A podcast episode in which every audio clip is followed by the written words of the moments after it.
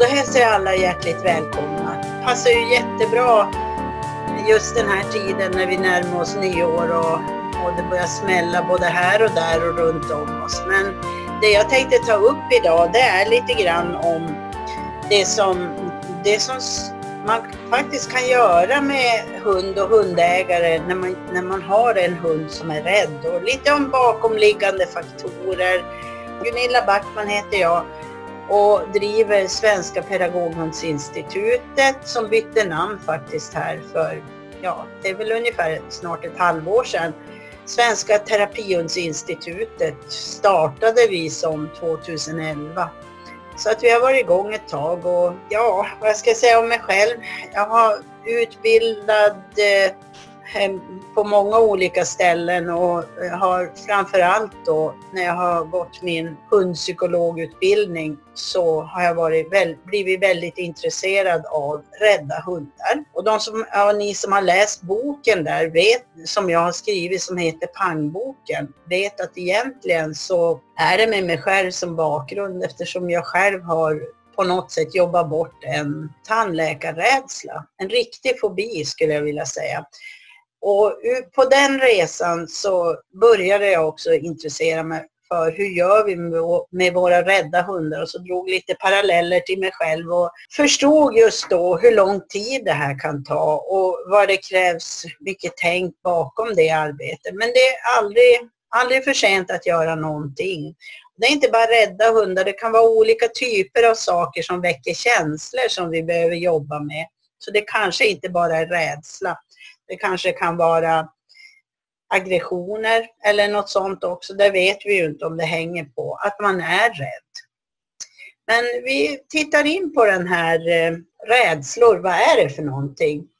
Och eh, det är faktiskt en av de saker som vi ska vara rädda om. För att utan rädslan så kan vi nog eh, göra vårt liv ganska mycket kortare än vad det borde vara. För att det är det tillhör våran överlevnad att, eh, att ha rädslan med oss. Och varför det gör så, det är för att det är nog det vi haft med oss från tidernas begynnelse. När vi kanske inte levde i det här högteknologiska samhället som vi gör idag. Utan vi kanske vandrade på savannerna och letade mat bland rovdjur och annat och det var stora strapatser. Vi behövde rädslan och alla djur har den med sig som en vän. I vissa lägen så tar den över handen och då blir den inte riktigt våran vän utan då kan den göra så att den begränsar vårt sätt att leva. Och det kan vara faktiskt så med, med hundarna också. Och nu närmar vi oss tiden när vi eh, har ja, nyåret som kommer här fyra veckor ungefär precis. Och, eh, då är det många hundar till exempel som mår riktigt, riktigt dåligt för att Eh, det smälls både här och där och när som helst och på vissa platser mer än annat. Och idag tänkte jag prata lite grann om det också och våran egen påverkan som hundägare i det här läget. För att vi tycker också det här är jobbigt och vi kan faktiskt påverka hur våran hund reagerar. Som jag sa tidigare då är det viktigt att vi tar vara på vår rädsla och att vi, vi låter den faktiskt finnas där. Att en rädsla eller känsla överhuvudtaget är något som man inte kan förneka. Så det är ingen som kan säga åt oss, ja men nu kände du fel eller nu, du borde ha känt så här istället. En rädsla och en känsla den bär vi alltid som person.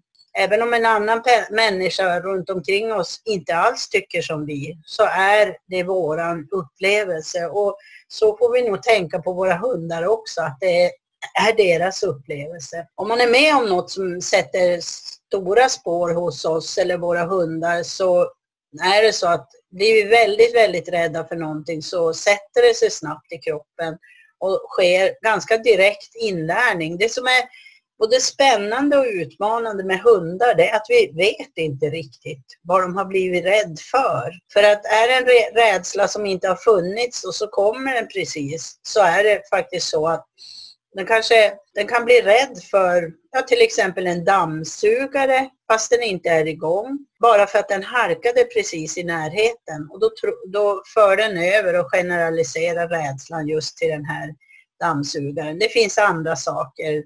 nycklar som, stör, som de blir rädda för. Det, en hund kan vara rädd för allting. Och här måste vi verkligen sätta oss så att vi hjälper dem ordentligt vidare. Eftersom all den här rädslan som uppstår, den sätter sig djupt, djupt inne i, i vårt medvetande. Och man brukar ju ibland prata om att eh, man reagerar med ryggmärgen. Det kanske ni har hört talas om. Det är ju faktiskt ibland i samband med rädsla. Blir du riktigt, riktigt rädd, då hinner aldrig tanken upp till våran tänkarmössa, alltså våran, eh, där vi tänker med, i hjärnan, utan den stannar ganska långt ner i ryggmärgen, i nedersta delarna av, av hjärnan och då slutar man tänka. Nu kan ju inte en hund tänka sådär som vi. På ett sätt är det positivt för att när man jobbar med rädslor så jobbar man eh, med Eh, Eh, att ändra känslor. Så om man går till en hundtränare som säger att nu ska vi klicka bort rädslan så är det ganska svårt, i alla fall till en början. Man måste faktiskt jobba på ett annat sätt och det var det jag tänkte berätta lite grann hur man kan tänka där. Man kan ju också tänka när det gäller hundar här och rädslor så, så brukar man säga det, jag vet inte riktigt var statistiken kommer ifrån men Eh, det finns någon bild av att eh, det finns väldigt mycket genetik knutet till rädslor och hundar. Eh, att en stor del av hundarna som är rädda, det är något som går i generationer. Speciellt när det gäller ljud, ljudrädslor så kan man se det. som när man köper en valp då ska man vara jättenoga med att förhöra sig kring hur det ser ut generationer bakom den här kommande valpen. För det är jätteviktigt, för rädslan eh, den finns där eh, sedan tidigare ofta. Det är klart, visst kan en hund bli rädd för saker här och nu för att något händer. Men de är ofta lättare att jobba med. När det gäller sånt som tillhör det här som vi har med oss, då får man verkligen jobba med både tid och timing och att man tänker till eh, att jobba mycket med belöningar för att ändra en känsla från något negativt till något positivt. Hundarna, om man nu jämför oss och hundar och till exempel hästar så vet vi att hunden är rovdjur. Ett, en häst till exempel är ett flyktdjur. Och just det här att de tillhör olika saker gör att de reagerar också på rädslor med oli på olika sätt. Och rovdjuret kan ju faktiskt locka fram aggressionen och den kan vi ju ha svårt att hantera. Medan en häst flyr. Vi människor, vi kan nog välja lite olika strategier. Ibland blir vi arga, ibland så flyr vi också från det som skrämmer. Hos oss alla och för överlevnad så brukar man prata om att det finns, ett, det finns ett begrepp som heter neofobi och det betyder att eh, man har med sig en eh, uppsättning av eh, vad man ska säga, rädslor eller någonting när det kommer till nya saker. Vid olika åldrar, det gäller både hos människan och, hos hunden, så, så lyfts de där fram mer än vad de har gjort tidigare. Till exempel hunden är ju alltid tydligt där att vi brukar prata om spökåldrar till exempel. Och de här åldrarna där hunden reagerar kraftigare, den, de hänger ofta samman med deras egen utveckling, att de börjar ta sig utifrån det varma och trygga till nya saker. Men gör man det så behöver man också ha med sig den här känslan att om något är obehagligt så då måste jag kunna känna rädsla för att inte helt enkelt förolyckas. Inte riktigt rationellt kanske alltid det här med rädslor men som sagt så starkt är det med oss och vi behöver det. Att det är genetiskt betingat, det har jag sagt. Med rätt träning kan en människa bli en hunds bästa vän. Det tycker jag är ett viktigt sak att tänka på när det gäller hundar och rädslor för att hunden är ju ett djur som läser oss som människor otroligt bra. Den kan läsa kroppsspråk, mimik och allting mycket, mycket bättre än vad vi kan gentemot andra människor. Men en hund kan läsa oss, så därför är det otroligt viktigt hur vi reagerar när, eh, en hund, när hunden blir rädd. Det kan, man kan se på till exempel de sociala medierna att det är ett ordentligt drev riktigt. Och jag kan förstå det för att det är frustration över att det smälls smällare överallt och i tid och otid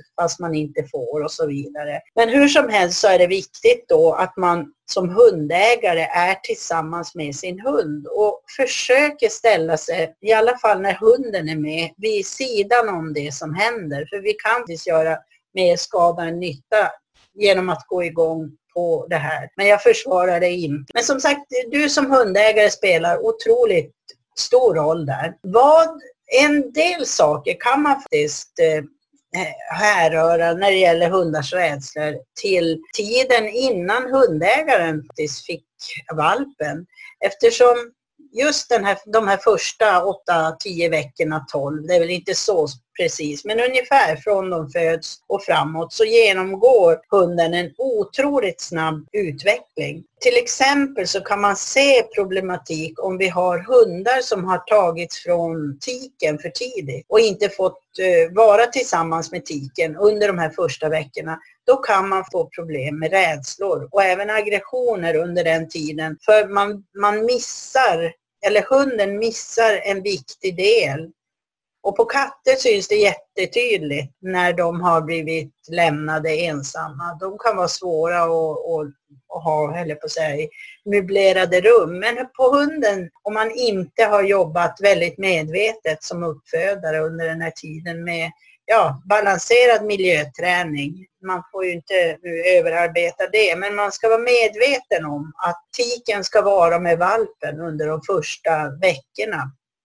och hur viktigt det är att låta tiken sköta det här. För det, det klarar de ofta bra och en del kanske inte riktigt bra då. men hur som helst är det viktigt att valpen får vara med tiken. Sen tar, de, tar vi ju dem från, eh, eh från, från tiken där ja, 8-10 veckor, 12 veckor och de är fortfarande inne i den här perioden. Så här får man hantera valpen varsamt. Ibland kan man fundera på om det här är bara tradition, att man lämnar tiken, så lämnar valpen eller tar valpen så tidigt från tiken.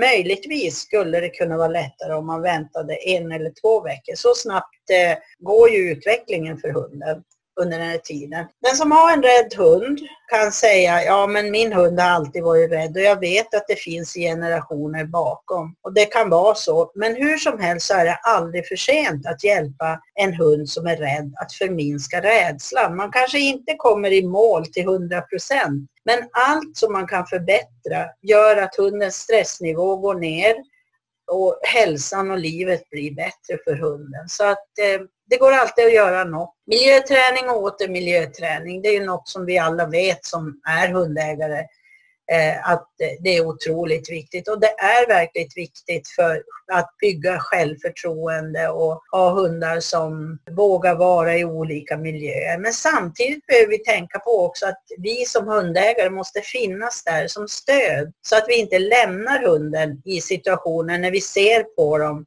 att de är rädda. Det är jätteviktigt att lära sig läsa sin hund, att nu är den rädd. Hjälpa den förbi glassgubben och sånt där känner ju de flesta till. De här enkla rädslorna, den här glassgubben som svänger i vinden och hunden reagerar på en plastpåse. Det kan vi ofta hjälpa den med. Men vi kan hjälpa dem också med de här större rädslorna som kommer. En sak jag vill säga i det här med rädslor. Jag möter ibland hundägare som säger Nej, men vi, vi låter hunden slippa det här som den är så rädd för. Och då, då bara håller jag upp ett varningens finger och säger ja, vi kan nog låta hunden slippa det, men risken är otroligt stor att den utvecklar andra rädslor. De kommer som ett brev på posten och det här gäller oss människor också. Så att eh, ur ett hundägarperspektiv så, så kan man inte värja sig för det här. För risken är att det blir mer och mer och mer. Och det, behöver, det kan vara genetiskt då, det kan vara eh, att hunden har blivit rädd vid något tillfälle. För så kan det ju hända. Men det är ofta lättast att jobba med. Så att eh, parallellt med allting som vi gör med hund, hundarna våra så, så finns det de här viktiga delarna med att bygga relation och det är ju lätt att och säga bygga relation och kommunicera och ha positiv träning. Eh, det tycker vi är självklart för hundarna. Men just för rädda hundar så finns det inget annat som funkar. Man kan aldrig straffa bort en rädsla hos en hund, för då blir det bara värre. Och det här det låter ju så självklart som det bara kan vara.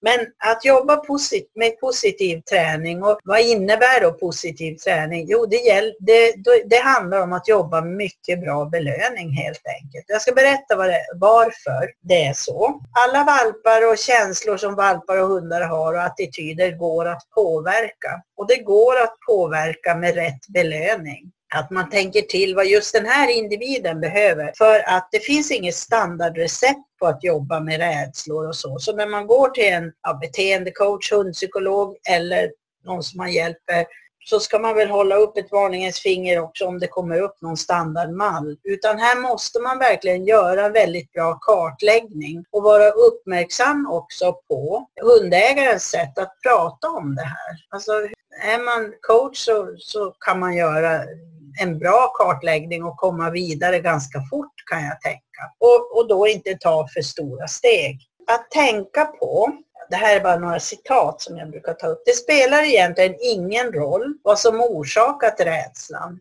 annat än att den är bra för information till oss och de som hjälper oss. Då. Utan det som är viktigt är att vara i stunden och hjälpa. Att vara här och nu och hjälpa hunden. För att om man börjar tänka på, ja men det berodde på att, ja men jag kan ta Messi som ett exempel. Det beror på att när han var hos veterinären så, så blev han ovarsamt behandlad väldigt eh, hårt och så, så nu vägrar han gå in där. Det, det, kan jag ju, då kan jag ju välja då som hundägare och säga ja men då, då kanske, vi kan ju prova någon annan också, eller så kan vi säga vad vi tycker. Men det spelar egentligen ingen roll utan jag som hundägare måste ju finnas där och hjälpa honom i det där. Och även hjälpa de som ska hjälpa honom så att det inte händer någonting eftersom det är lätt hänt. Men att vara i stunden och här finns en viss skillnad faktiskt när man jobbar traditionellt kan jag tycka som hundpsykolog eller när man jobbar som coach. Och det är att Eh, och det här gäller ju den vanliga psykologin också när man jobbar med att hjälpa och i terapier och sådär. I vissa skolor så söker man orsaken till att det var det här som hände, därför har det blivit så här. Och möter man en hundägare som säger det, ja då är det svårt att komma vidare faktiskt, för de har ju redan svaret där. Så då måste man ju mm, liksom bena vidare i det där. Hur, eh, då måste vi titta vidare på, på det här. Och som sagt, det finns ingen standardlösning. För det finns risk om vi inte, eh, om vi tänker på något mer, om vi ägnar för mycket tid åt historien som var, så har vi ju inte tid att hitta nya aktiviteter som gör att hunden får hjälp och kan gå vidare och vi också. Och då blir det någon slags diagnos som ibland kan vara på något sätt som man brukar säga stigmatiserande. Det blir som en stämpel på, ja men den här hunden är så. Och då är det svårt att jobba vidare. Så att om man ska ha hjälp med det här, då, då behöver man gå till en som kan coacha en och hitta en på rätt nivå så att man inte försöker hitta en på någon annan nivå utan det ska vara mycket verkstad i det här, vara i stunden. Gå snabbt från vad du tror orsakat rädslan till aktiv handling, att göra något åt den för att hjälpa vårt hund. Det går alltid att göra något. Ni behöver inte svara här och nu, mig ni som sitter och lyssnar här, men ni kan ju fundera över själv hur, eh, hur ni själv tänker om ni har en rädd hund. Vi har ofta en teori på var det, var det kommer ifrån. Det viktiga är ju egentligen sen att göra någonting åt det så att något börjar hända. Annars är risken att vi inte kommer vidare med våran hund. Så det här är jätteviktigt att tänka på, att vara i stunden. Och nu vet jag inte om, om Gittan Engberg i Vånga sitter och lyssnar, för det kan inte jag riktigt se här nu. Men hon brukar prata om någonting som, som hon kallar bubblan, som jag tycker är så intressant. För att jobbar man med vilken hundträning eller eh, med vilken ja, rädsla eller någonting, då är det som att vara i en bubbla med sin hund. Man ska vara där tillsammans och göra det här. Så att det som händer utanför är egentligen, det bryr vi oss inte riktigt om just nu. Eller historien bryr vi oss inte om. Utan vi finns här i våran lilla bubbla och så jobbar vi med, med den här problematiken som finns. Så den tackar jag för Gittan. Bubblan är bra. Den tror jag vi skulle behöva använda väldigt, väldigt mycket och ofta i andra sammanhang. Vad är det som påverkar rädslan? Det kan vi ta snabbt. Individ har jag pratat om. Ras och raser kan vara skillnader. Många av våra vallare har till exempel mycket problematik med ljud och skott och sådär. Det är inte alltid så. Det här är individbaserat, eh, vem som är rädd och inte rädd. Men eh, man kan väl se vissa raser som har lite mer än andra. Men det förekommer hos alla. Naturligtvis ålder, naturligtvis livssituation och hur mycket miljöträning man får. Miljö som hunden vistas i. Men sen kan det ju också bero på tillfället, kan ju påverka rädslan. Det som är spännande med hundar, det kan ju vara till exempel, en hund kan ju bli rädd för ljud. Jag tänker om man har en TV-box eller en stereo eller vad man nu säger eh, och så har man en fjärrkontroll. Våran Messi, han började helt plötsligt reagera på fjärrkontrollen så att när vi tog i den så rusade han ner i, på våran nedervåning. Och då alltså, jag är ju 60 år ja, så att eh, jag hör kanske inte så bra. Men han hörde något ljud. Men sen bytte vi box faktiskt till eh, tvn. Då försvann det. Och, så att det är väldigt situationsbundet rädslor ibland för hundar. Och det som blir besvärligt i det som jag pratar om just nu, det är när hunden har möjlighet att fly. Och varför det blir besvärligt, det är för att en rädsla, då jobbar man väldigt mycket med att rädslan ska gå, den går från något negativt och positivt. Och när hunden flyr så minskar stressen hos hunden. Och då upplever hunden det här positivt. Så därför så kan den nästa gång också ta till det här. Ja, men jag, jag sticker, jag sticker. Så jag vill inte vara med längre. Så här kan man ju tänka på att man på något sätt ödmjukt och varsamt får tillbaka sin hund där. Jag ska berätta lite mer hur man kan tänka och hur man skulle kunna göra. Det jag tycker visar sig också i arbetet med rädda hundar, det är ju faktiskt att om vi ska hjälpa en hund som är rädd så måste vi börja med oss själva. För det är vi som på något sätt leder livet för hunden. Så att hundägarens eh, beteende är egentligen det första vi måste ändra. Vi måste hitta nya beteenden som vi ska göra för att hunden ska klara av att göra nya saker. Det är det då som gör att just det här med att ändra känslor, det är inte någon sån här quick fix. Om vi inte är alltför för hårdhänt med hunden så den lägger ner alla försök till att göra något nytt. Att den liksom bara kopplar ifrån hela systemet. Men det vill vi ju inte. Det, eh, så vill vi ju inte jobba utan vi vill ju få hunden med oss och vi vill ju att hunden ska uppleva det här mer positivt än vad, vad den gjorde. Och då spelar det ingen roll om det är ljud eller skott eller hala golv eller fjärrkontroller eller dörrar eller vad nu som kan vara som hunden gör. Det är alltid samma sak här, att, eh, att man måste tänka på att vi ska ändra en känsla. Men vi måste ändra våran. Vi måste lägga tid på det här. Varför det är så, det är ju för att genom bland annat genom den här domesticeringen där hunden blev så nära oss. Det finns inget annat sånt här unikt band mellan arter som hund och människa har upprättat på samma sätt. Och ibland tror jag faktiskt hunden läser oss bättre än vad vi läser oss själva. Så att det, en hund är otroligt uppmärksam på vad vi gör. Så att om man nu säger att någon av er har en rädd hund och så går ni till någon av till exempel beteendecoachen hos oss. Jobbar faktiskt i första hand med hundägaren och sen med hunden. Och sen kanske parallellt och sen bara med hunden. Men allt arbete börjar med hundägare. För att det kan vara så att vi på något sätt visar hur farligt det här är. Och för en hund behöver ju bara reagera om den är nog rädd så tror den ju att vi också har reagerat, kanske negativt, fast vi inte har det. Så känslig är den. Ja, det här med rädslor kan se mycket olika ut. Det här är några av, av de här vanliga grejerna som brukar komma upp. Till exempel ensamhet, separation, ett av de vanligaste och egentligen ett av de som är ganska lätt att jobba med. För här jobbar vi väldigt mycket med det här starka bandet som finns mellan hund och hundägare och eh, att vi ska vara tillsammans. Så det gäller väldigt mycket att, att, eh, att jobba med att våga lämna sin hund någon gång. För annars kan det bli ohållbart. Men som sagt, man måste få det att passa till sitt liv. Det går inte att säga att eh, alla ska kunna fixa det till 100 procent utan eh, bara det passar hos oss så, så är det väl okej okay då om inte hunden eh, klarar av att vara ensam mer än 10 minuter. Men ofta är det så när man har en hund som är rädd för ljud, skott, ensamhet, hala golv eller andra saker att hunden måste komma över en gräns för att sen fatta, ja men visst ja, det här var ju, jag vet att hon eller han kommer alltid hem till mig och jag vet att om det eh, låter något skott här borta så jag, brukar vi alltid göra så här. Det handlar en del om att skapa rutiner, eh, både för sig själv och hunden. Och till exempel Messi, nu är inte han jätteberörd av skott så, men han, han reagerar kan vi säga.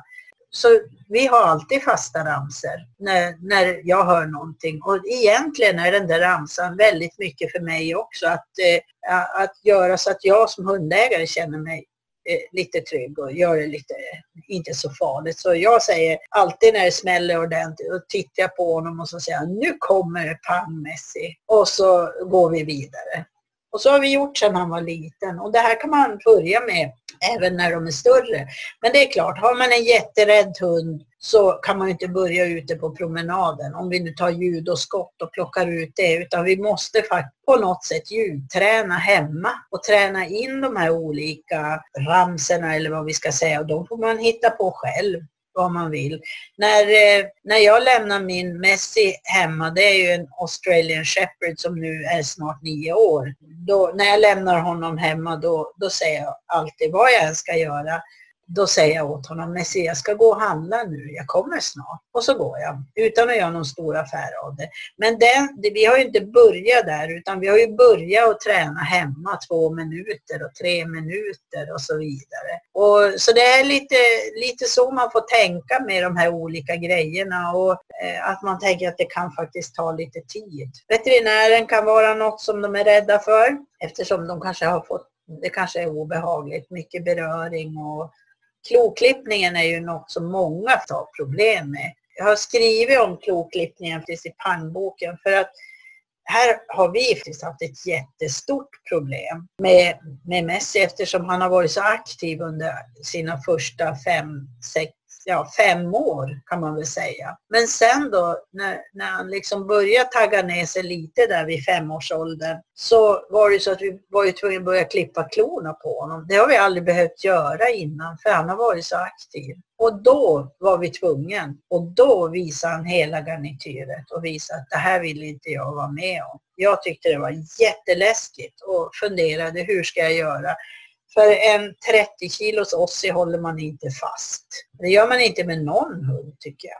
Men ja, då börjar vi systematiskt bara träna den och det kommer alldeles strax. Så ska jag berätta lite om det. För det bygger, all, alla rädslor bygger på känslor. Och som sagt, det är de vi ska ändra hos oss själva och hos hunden. Då kan vi jobba vidare med det. Så de som säger ja men det går väl att avleda med något. Ja, en, en hund som inte är jätte, jätterädd går nog att avleda med något annat. Men en hund som är otroligt rädd går inte att avleda med någonting utan då måste man jobba med känslor. Och ska man jobba med känslor med en hund då måste man tänka belöning. Och bra belöning också. Och en skotträdd hund på nyår tar inte ens oxfilén. Så då får man faktiskt tänka ändå mer annorlunda. Jag ska berätta lite om det alldeles strax. En hunds rädslor kan i alla fall vara svåra att förstå för oss. För att det kan vara rädslor som, ja, vi förstår inte, men hur, hur kan han eller hon vara rädd för det? Men vi måste ta det ett steg längre och bryta ett beteende vi har för att hunden ska få, få den här goda känslan. Och det som också är intressant när det gäller hundar det är att om något inträffar för en hund som skrämmer dem, det kan vara ljud eller skott eller någonting, kan hunden generalisera det och göra det till en rädsla för något annat. Våran Messi är inte rädd för dammsugare men vi har en sån här, ni vet som man sätter fast på väggen. Och då vet jag faktiskt inte. Helt plötsligt så var han rädd för den. Så den har vi fått jobba med. Om den då ramlar över honom eller om han har halka i närheten, det vet vi ju inte. Och, och all, allt vi vet och det vi säger och det jag säger, det är bara kvalificerade gissningar. Det viktiga är att jobba med hundens känslor. Så vi kan inte operant betinga det här utan här ska vi ändra associationer. faktiskt. Genom att hjälpa hunden att ändra sin känsla kan rädslan minska. Nu tjatar jag om det här, men det här är så viktigt att tänka på. Och jag ska faktiskt erkänna det här. Det här gick inte upp för mig förrän jag själv jobbade med min egen tandläkarrädsla. Det går inte om någon säger men det är inget farligt att gå till tandläkaren. Det är klart alla går till tandläkaren. Det är inget farligt, eh, det är ju bara att gå upp och sätta sig i stolen. Det hjälper inte. Det viktiga är att det, vi bekräftar känslan hos hunden utan att ömka den för mycket då. Men det där, är, det där känner nog hundägaren bättre än någon utifrån. Vi känner våra hundar. Att vi måste hjälpa dem att ändra känslan. Och hundägaren måste ändra sitt sätt att se på det här också. För det är säkert så, om ni går till er själv när något obehagligt inträffar med hunden, om den gör illa sig eller något så, så vet ni hur man känner. Man vill alltid sin hund väl, sina barn och medmänniskor också. Men om vi nu tar hunden här så, eh, så måste vi verkligen jobba med att Ska rädslan hos hunden ändras, då måste vi som hundägare också ändra våran känsla. Det är nästan så i 100 procent av alla tillfällen när vi jobbar med rädslor. Att vi måste jobba med hundägaren. För att vi har sådana här strategier som vi tar till, både hundar som kanske inte har vårat abstrakta tänka, tänkande och vi människor, vi vill på fly ifrån det här. Om jag inte går till tandläkaren så då blir det här bra. Men det blir ju inte bra. Va? Nu har jag aldrig haft något större problem av någon anledning med just den där biten trots att jag varit livrädd för det. Men, eh, men om vi börjar ut, utesluta att vi, vi gör att till exempel jag vill inte åka flygplan.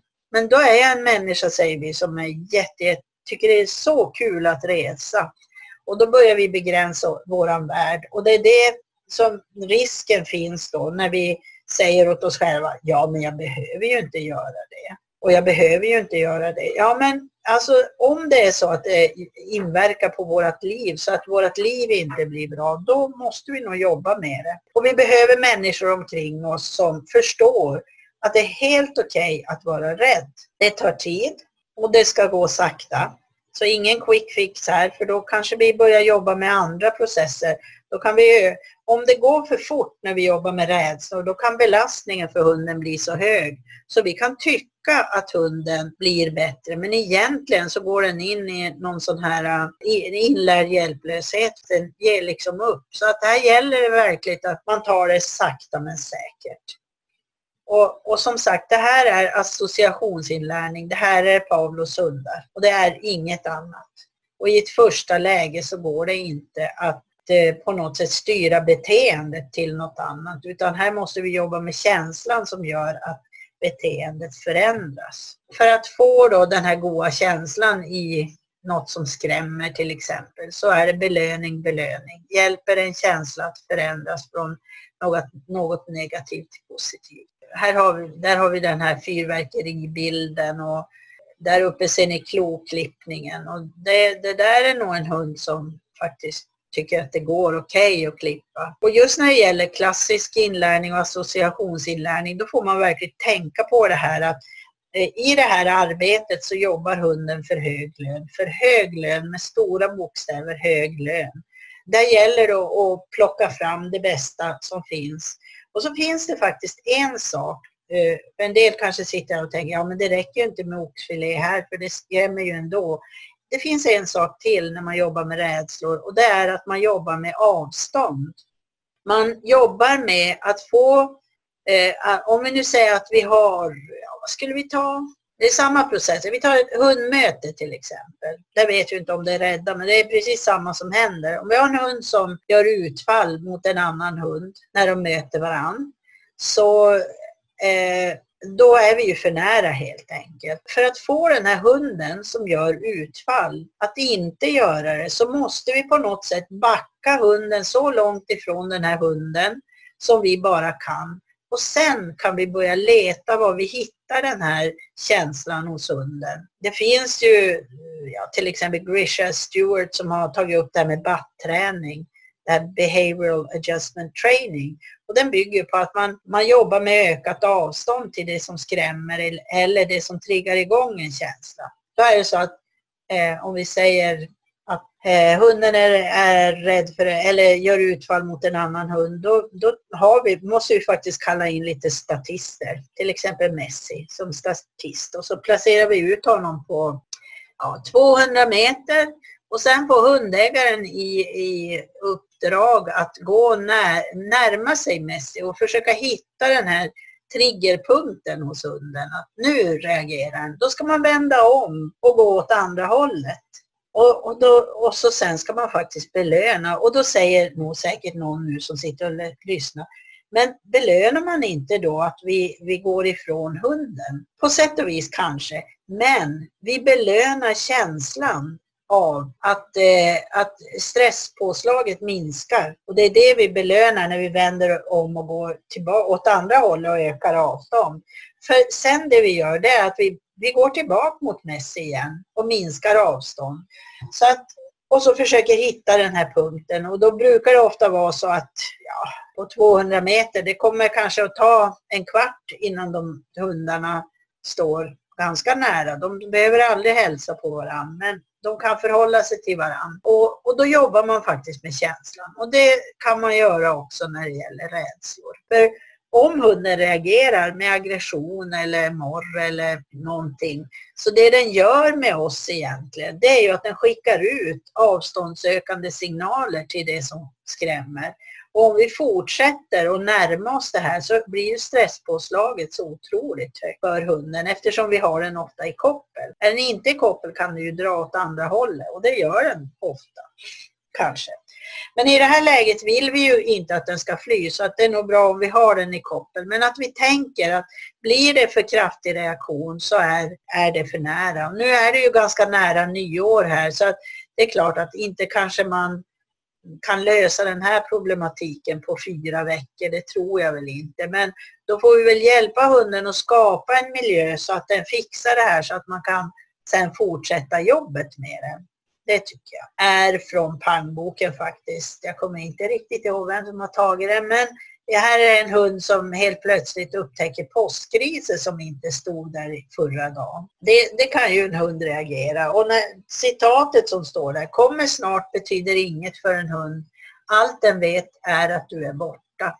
Så att här, när det gäller ensamhet, eh, då måste vi tänka på att vi, vi lär hunden att vi alltid kommer tillbaka. Och det diskuteras ju också ibland. Hur ska man göra när, när man kommer tillbaka? En del har ju hundar som blir så glada att de hoppar och är under taket. Då säger, då säger en del, nej men låt dem inte vara så glada, noncha dem och sådär. Vet ni, då säger jag faktiskt, gör inte det. Jag, jag, brukar säga, var glad åt glädjen. För att den, det är faktiskt en känsla. Och den ska vi också, sen kan vi försöka kanalisera den så att den blir lite balanserad. Men men jag menar, vi skulle ju aldrig göra så mot våra barn om de är jätteglada. Så jag tror inte vi ska göra det mot våra hundar heller. Utan vi får väl hitta en bra form för det här. Det tycker jag. Fingertopp Känsla, tålamod och timing. Och det största problemet med rädslor är att tålamodet brister hos hundägaren som tycker att det här tar alldeles för lång tid. Och det gör det. Det tar lång tid att ändra en känsla. Ni vet ju själv om ni ska göra en beteendeförändring i livet. Jag vet inte vad det skulle kunna vara. Sluta röka eller börja motionera eller någonting. Det är jättelätt att och säga det. Men att få till det där, det där steget till att, att göra det är inte alltid helt, helt lätt. Så tålamodet är ju jätteviktigt och struktur kanske också. Och ni ser, här kommer det här med avståndet. För jag har, har ju nu pratat väldigt mycket i början om att det är, bra, det är viktigt med en bra belöning. Men är rädslan så stark så det nästan är en fobi, då måste vi nog tänka avstånd också ordentligt. Så att de här, det här får man försöka hitta sin hund och sen inte ha för stora krav. Att tänka att ja, men jag ska klara det här eh, från nu till nu. Utan istället vara nöjd åt alla de här små framstegen. För de här små framstegen visar att hundens känsla är på väg att ändras. Så att eh, här gäller det kanske att titta lite in på vad vi gör med hundarna våra. Det finns två begrepp inom psykologin när det gäller det här. Eh, det finns fler begrepp men, eh, men just eh, de här ligger på något sätt nära varann. I alla fall när det gäller hundträning. För att Eh, om ni tittar, det är nästan svårt att säga, desensibilisering. Det betyder att man gradvis tillvänds med någonting. Eh, så här sakta, sakta över tid. Och det, det är det man använder när man ändrar känslor. För det är de får oss att ändra beteenden också. Men går vi för fort fram i träningen med en rädd hund så att den reagerar oerhört starkt, då kan vi faktiskt få motsatt effekt, att hunden blir mer och mer känslig. Här måste vi lära känna våra hundar och var de har sina de här triggerpunkterna eller när de börjar reagera, hur ser kroppsspråket ut och eh, när behöver jag gå in och hjälpa här, när behöver jag öka avstånd? Och då är det en del som säger, ja men det går ju inte att öka avstånd eh, om jag går på promenaden och det smäller. Nej, det gör inte det.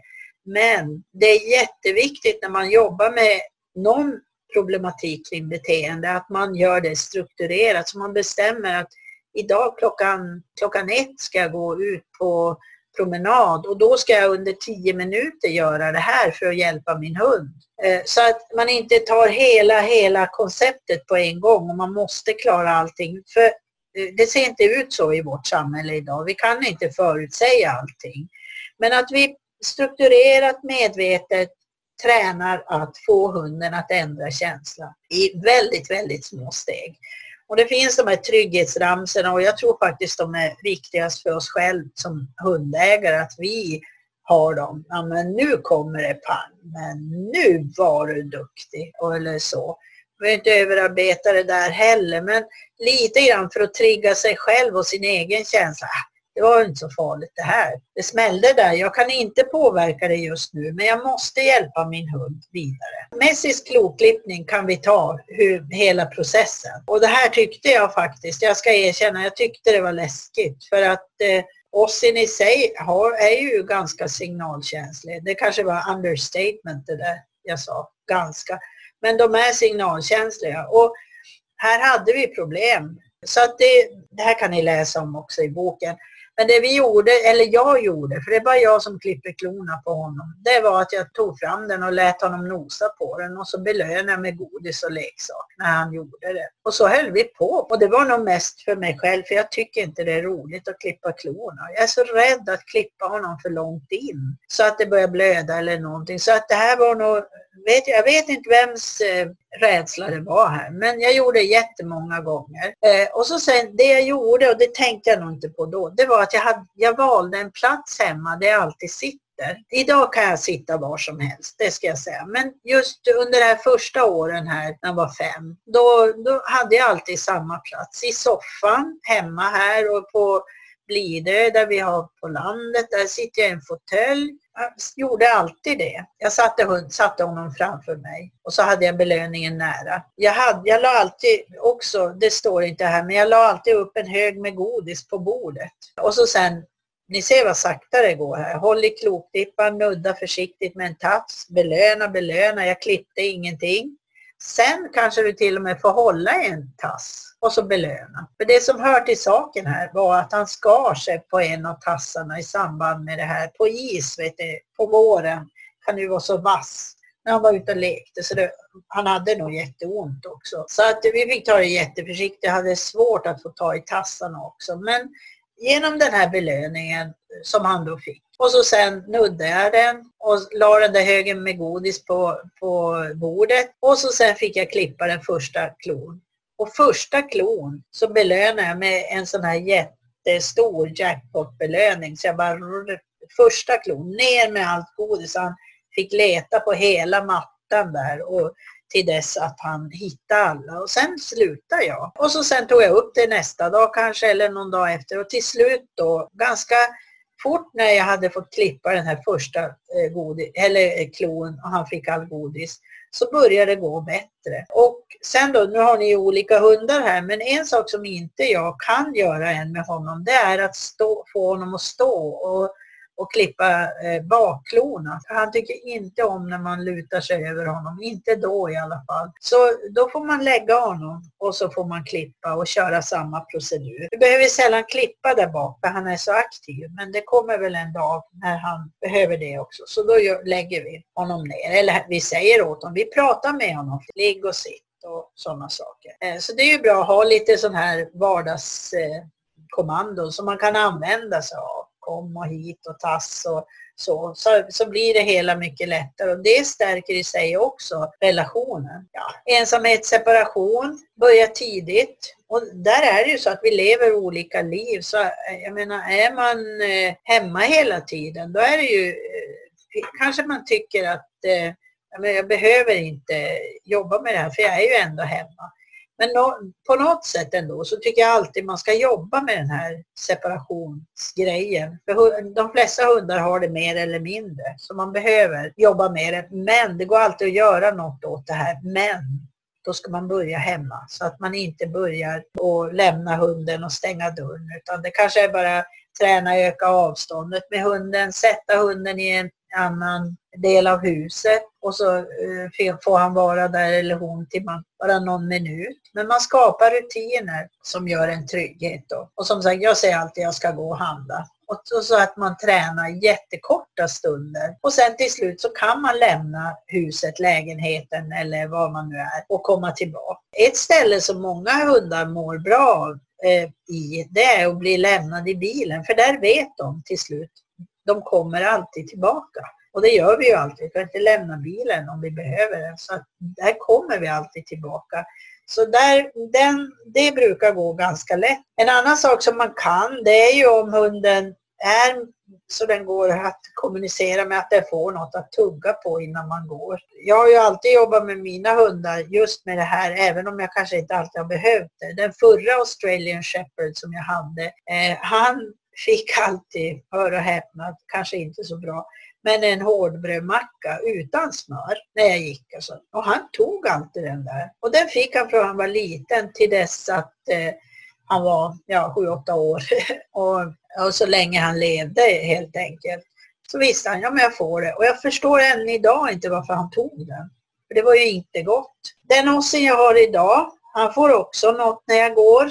Och det vet han. Fast jag har, jag har höjt mig från hårdbrödmacka och nu får ni hålla för öronen. Han får en dentastick. Det är inte alls bra. Men jag visste inte det när jag började med honom då och han har fortsatt. Vi får borsta tänderna. Så det där behövde ni inte lyssna på. Ni får hitta något annat. Miljöträning är jätteviktigt för hundarna eh, kopplat till ensamhet och separation. Lär hunden olika beteenden som den behöver. Skapa trygghet och självförtroende.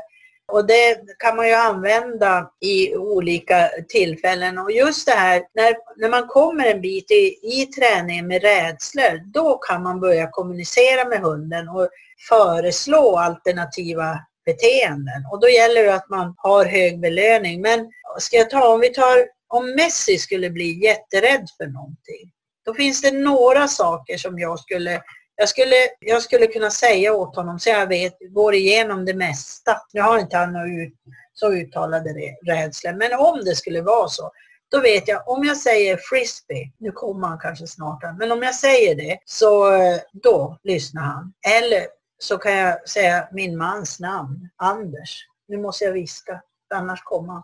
Men då, det går också igenom och ni har säkert sådana ord hemma hos er där ni vet att ja, nu lyssnar hunden. Men då måste man ha kommit en bit i, hund, eh, i träningen av det här så att känslan har börjat, börjat bli bättre så att du har kontakt med din hund.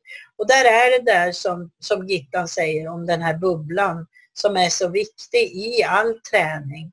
Vi ska träna tillsammans. Vi ska inte träna bredvid varandra. Vi ska träna tillsammans. Vi ska förstå varandra, både känslor och vad vi vill. Det är jätteviktigt. Och här är, det finns någonting i, ja, etologerna brukar prata om Premax princip. Det är att man, om man, om hunden ska göra något som den tycker är läskigt, då kan man erbjuda någonting annat som den får om den gör det här. Till exempel, jag vill att veterinären ska få känna på Messi för att han har ont någonstans. Om vi då säger att jag kan göra det, då är det faktiskt så att jag skulle kunna stå med en boll framför ögonen på honom så skulle den här veterinären kunna få känna på honom. Och den här är så otroligt användbar, den här, det här tänket när man jobbar med hundar som inte nu är alltför rädda, men har man kommit en bit i träningen då går det absolut att använda de här. Så försök hitta eran hunds eh, superbelöning. Sen får man anpassa den. I vissa, I vissa ställen så kan ju den här superbelöningen vara den största störningen. Men nu tänker jag med rädslor här. Så att eh, det där, det känner ni väl till. Belöningstänket är så viktigt i arbetet med rädslor. Och tänk efter, vad är min eller mina hundars favoritbelöning? Hur kan jag använda belöningen för att få min hund att få en god magkänsla. Och det är det som vi jobbar med när vi jobbar med rädslor. Vi vill ta, ta bort den, eller i alla fall förminska den. För det, det är ganska svårt att jobba med skotträdslor, men det går att lära hundar att förhålla sig till den. Om vi bara samarbetar lite och tänker kanske också på avstånd och Eh, att eh, vi inte har för bråttom, att vi har bra belöning. Veterinärbesök, kloklippning. Jag ger dig godis när jag har klippt en klo. Det är Premax-princip egentligen. Hala blanka golv, hur gör du då? Hur laddar man en hunds känsla inför hala blanka golv? För det som, som man kan tänka på i, i arbetet med rädslor, aggressioner också, det är att på något sätt så ska man försöka få hunden att fatta lite egna beslut i det här med känslan. Det är inte vi som drar hunden in på det hala blanka golvet mot den grejen som skrämmer. Det, för, utan vi använder, hunden får visa att ja men det här är lite läskigt, jag behöver hjälp nu. Och så sen tänker vi belöning. Hala blanka golv, det är många, vissa hundar jätterädda för till exempel. Och, och där kan man nog tänka avstånd först, belöning. Så att eh, ser man att hunden reagerar inför det golvet till exempel, då, eller eh, den här trappan som är läbbig att gå på, då, då börjar man en bit ifrån och belönar där. Och kanske till en början så är man jättelångt ifrån, 5-6 meter. Och, och så sen belönar man varje framsteg. Men sen hjälper man också hunden att eh, om man ser att det blir för stor belastning, då ökar man avstånd igen. Och så börjar man om igen och går emot den. Så jobbar man med utsläckning och det är jätteintressant. Det finns hundar som är rädda att gå genom en dörröppning. Kan vara. Samma, samma processer, belöning, avstånd och, och inte pressa fram det. Och nu vet jag inte om Petra sitter och lyssnar här idag, men jag vet att du jobbade med en, av hund, en hund som var så rädd att hoppa in i bilen och jobbade jättemycket med det. Så att det kan vara så många olika saker som hundarna är rädda för. Och det är väldigt situationsbundet. Om vi nu tar exemplet om en hund som är rädd att hoppa in i bilen. Det kanske är min bil men ingen annans bil. Och då kan man ju börja analysera vad beror det på, och hur gör vi då? Och där säger jag, analysera inte så jättemycket, gör det snabbt och så sen börja tänka att nu ska vi jobba med känslorna här och få dem att ändras. För annars hamnar vi i det där att ja, det blev den här diagnosen här.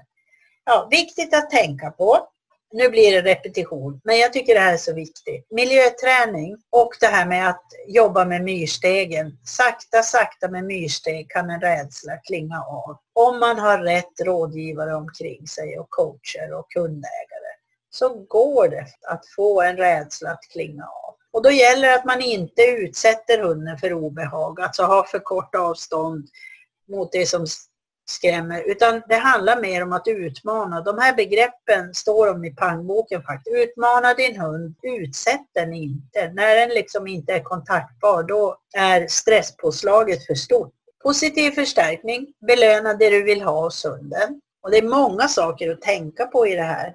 Att inte hunden ska få chans att fly, för då kan det bli självförstärkande. Då sticker jag i alla lägen när jag får den här känslan. Och en sak som är underskattat i hundträning som faktiskt stärker både relation och livskvalitet för en hund, det är att man jobbar med att man får, har en hund som kan växla mellan passivitet och aktivitet. Inte ständig aktivitet utan eh, man ska kunna vara passiv och man ska kunna vara aktiv. Just den här passiviteten är viktig för att sänka stressnivån. De behöver det och speciellt vissa raser som ligger på ganska hårt om de inte får just den här växlingen.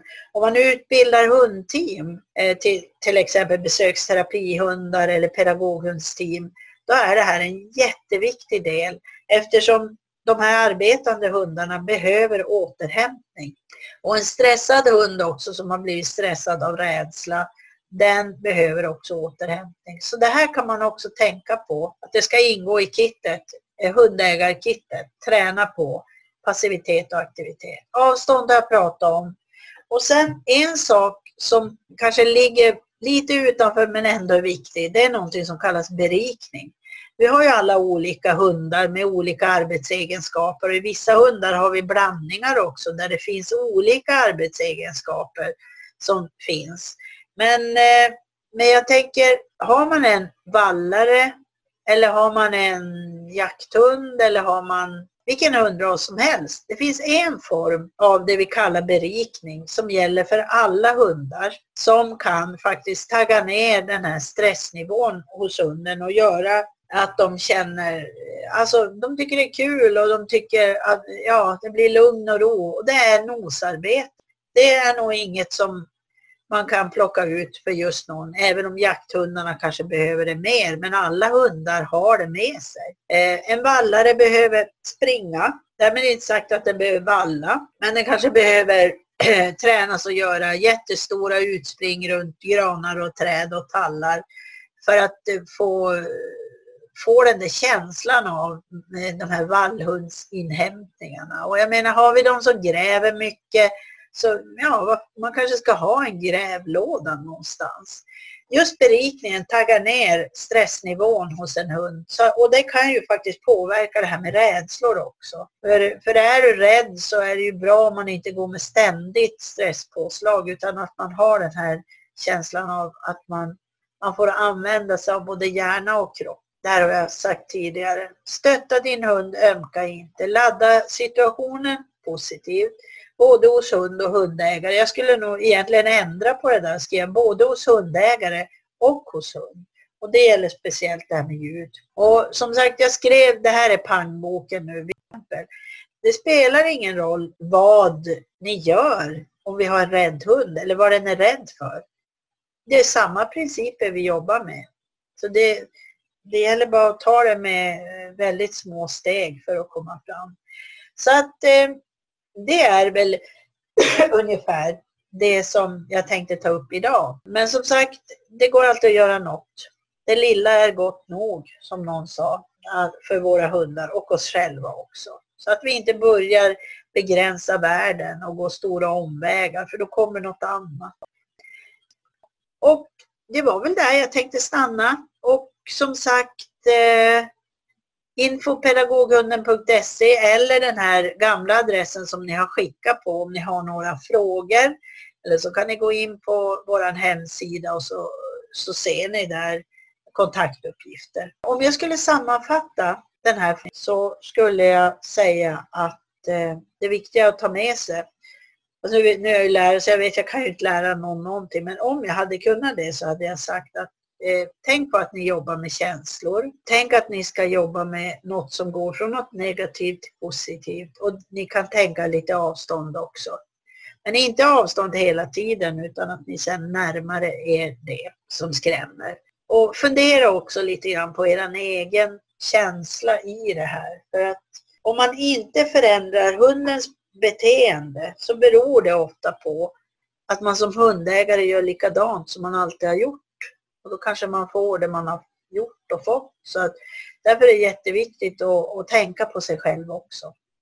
Ja, hörni, med det tänkte jag avsluta det här och hoppas ni har fått med er några tankar, frågor eller någonting. Hör av er till mig om det är något. Så att med det så tackar jag för mig och hoppas ni får en trevlig kväll.